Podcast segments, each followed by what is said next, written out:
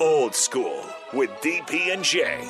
Sponsored by the Mercado by Certified Piedmontese on 93.7 The Ticket and theticketfm.com.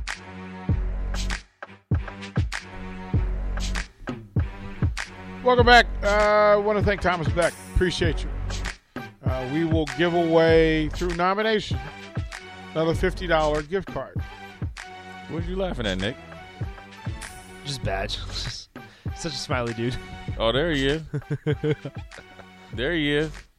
Hey Jay, you gonna call? Can you call Badge at six thirty? For what? His show. Oh, you need me to call in at six thirty? Or you ah. or you can stay till six. No, I can't. I gotta leave right at six. I got somewhere to go. Okay. Well, it says call in. I can call when I get in the car. Yeah. I Yeah. He got stuff to handle. He got stuff to do. Well, you- Listen here, man. secret- Why are you guys all secret, up in my mix? Secret, double secret, secret, CIA, F, FBI. Uh, uh, I got paid. GI Joe. I got some GI Joe activities. I need to handle. Jay, Jay, we're not asking questions. You assuming and you asking questions. All up in somebody's Kool Aid, man, with no sugar. Look, we we just asked you if I you would- can't do it at six thirty. I could call right at like six. Okay, so badge he call he will call you right at six.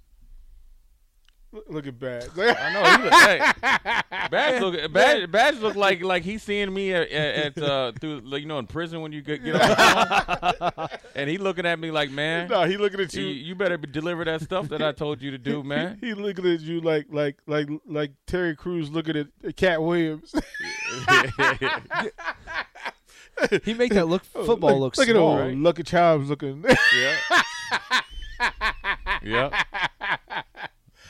I'm a boy, Damon.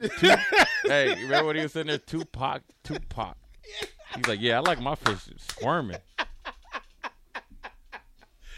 oh man. oh man, you better go ahead. So so the four minutes six to call. No, you know, Dang, he's like it's all right. It's all that's cold blooded, man. Um, hey, Badge, you're in the you are you are of the giving heart. You like to give. You like to take care of folks. You you you can't break it. Super hands. Uh, all right, you you are give you have a giver's heart badge. Is there a family that you think is deserving of like a fifty dollar gift card to go get some groceries? Oh, definitely, definitely. I'm about to see them after the show. Actually, Okay, what you, you want to name them, or you just want to? We can put it on on on a piece of paper. Baxter Baxterfield is a native family. Yep, Baxter, and they're on West O. Let's do it. Let's By do it. Casey's on West O. Yeah, let's do it. That you know, for for uh, again, Thomas Beck, thank you for for making a donation, so we can do that one as well. So that'll be good. So you'll have that one to, to hand to them when we're done. We're good. We're all right. We just I need I needed the nomination, bro. That's where we get. All right, fresh. Come on, let's get to it. Iowa comes to town, Jay Foreman, Right. and you've seen more of Logan Smothers than the rest of us. Yeah, I mean, I guess. I mean, Well, uh, you- I mean, yeah, you see him at some. Impre- I mean, I think. Look, he's got talent. I mean, he's a Power Five recruit. He was, you know, highly recruited coming out of high school, so he's got talent.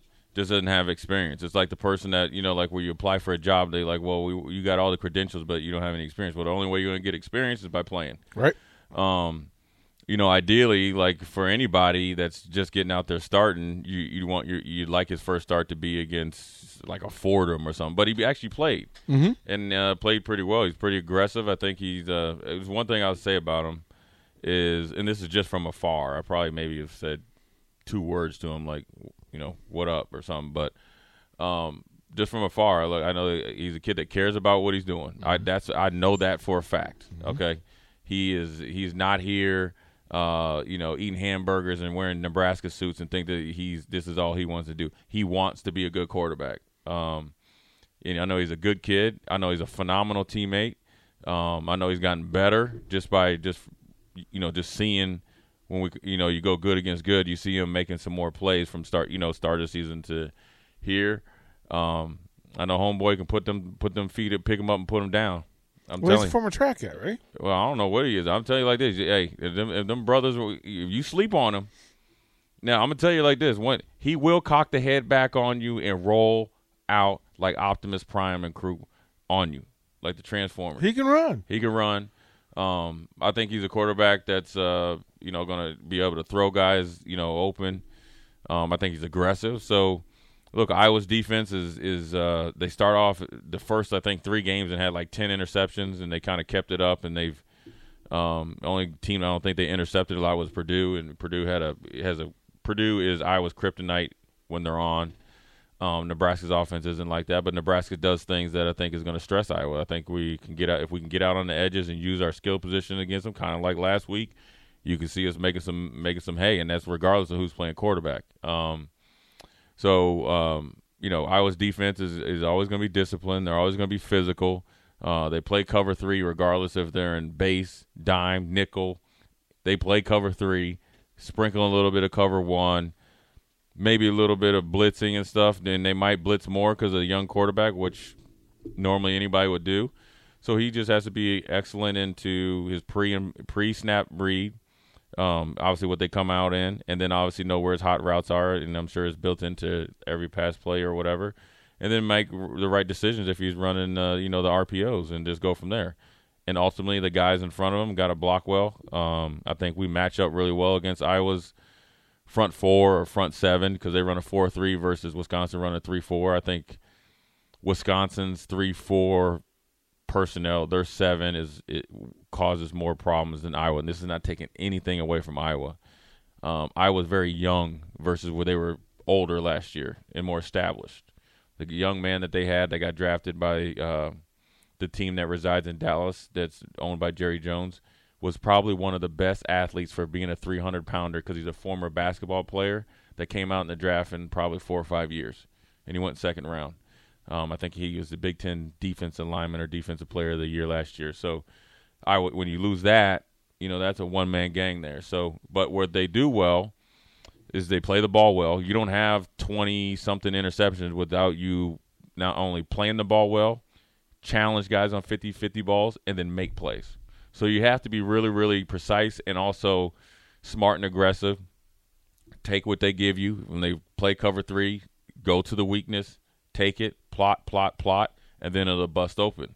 Um, where you run into troubles, you try to force things, or you see something that's not there, and then you know for a young quarterback without experience, that you know that could be you know a problem. But I think you know they're fully confident in him. I think um, you know Adrian will be there, you know, to help him. And then defensively, I think is it's a big game to, um, you know, you, you played ten games up to last week of uh, more than winning football, you know, up to the standard.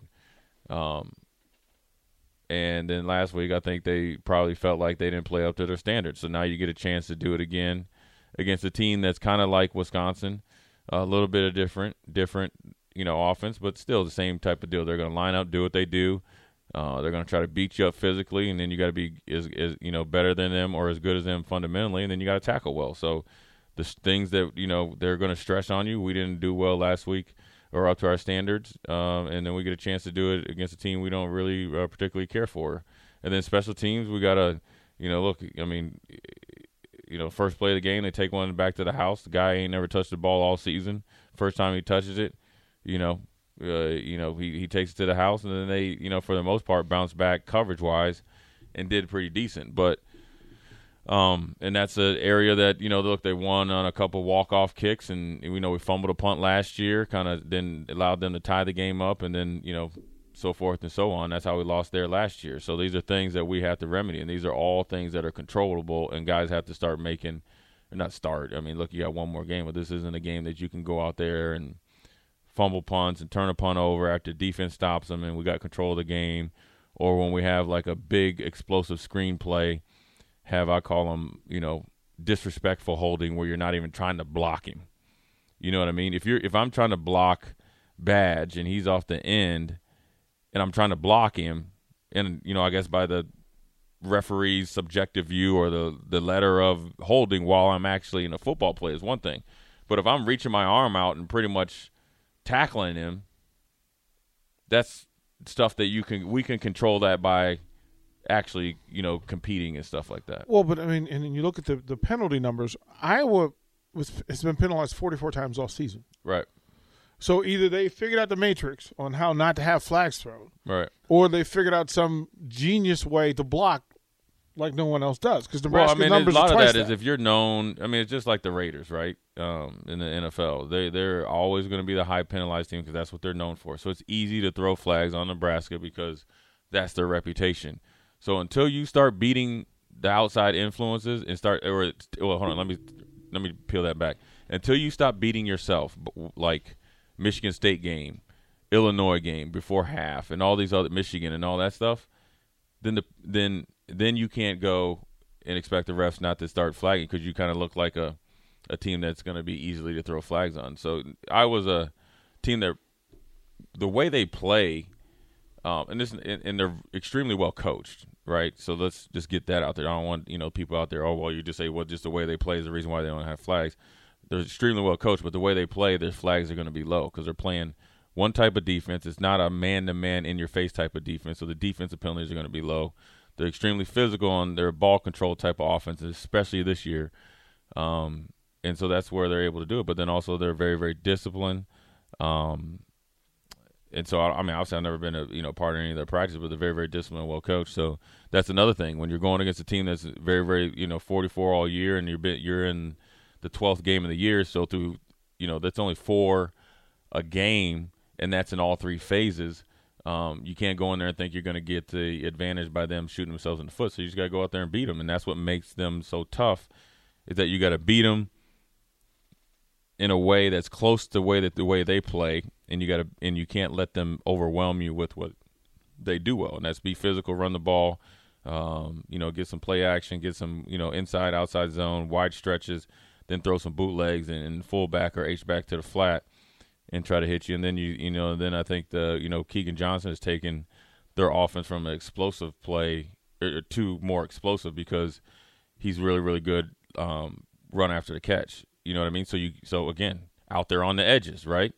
Um, yeah, you could be there. Say they throw like I think the what whatever play was 70, 40 some yards a couple weeks ago against the Gophers. The cornerback's there. He gave him a little bit of twos. Uh, I think the guy like kind of t- tried to tackle him high and he kind of slipped underneath him. Boom, hit the sideline. He's gone. Right. So, you know, that's a play that you know it defensively as a defensive coordinator, we think like we're going to hold that to five or six yards. Well, he conversely turned it to like a 47 yard touchdown. That's a gut punch times 10. That's a, you know what I mean? They just gutted your whole defense when you had the perfect defense for that call.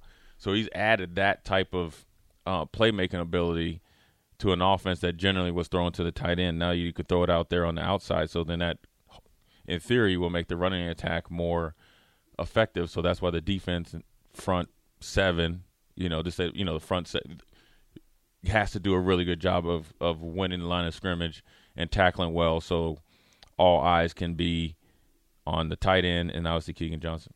It's going to be an interesting game. I just I'll ask you about this before we close out at the end of the show, but the running game is of question. I'll ask you about that, and then we will give out uh, Thanksgiving feast.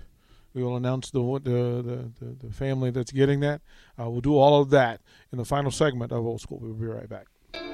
You're listening to Old School with DP and J. Download the mobile app and listen wherever you are on 93.7 The Ticket and theticketfm.com.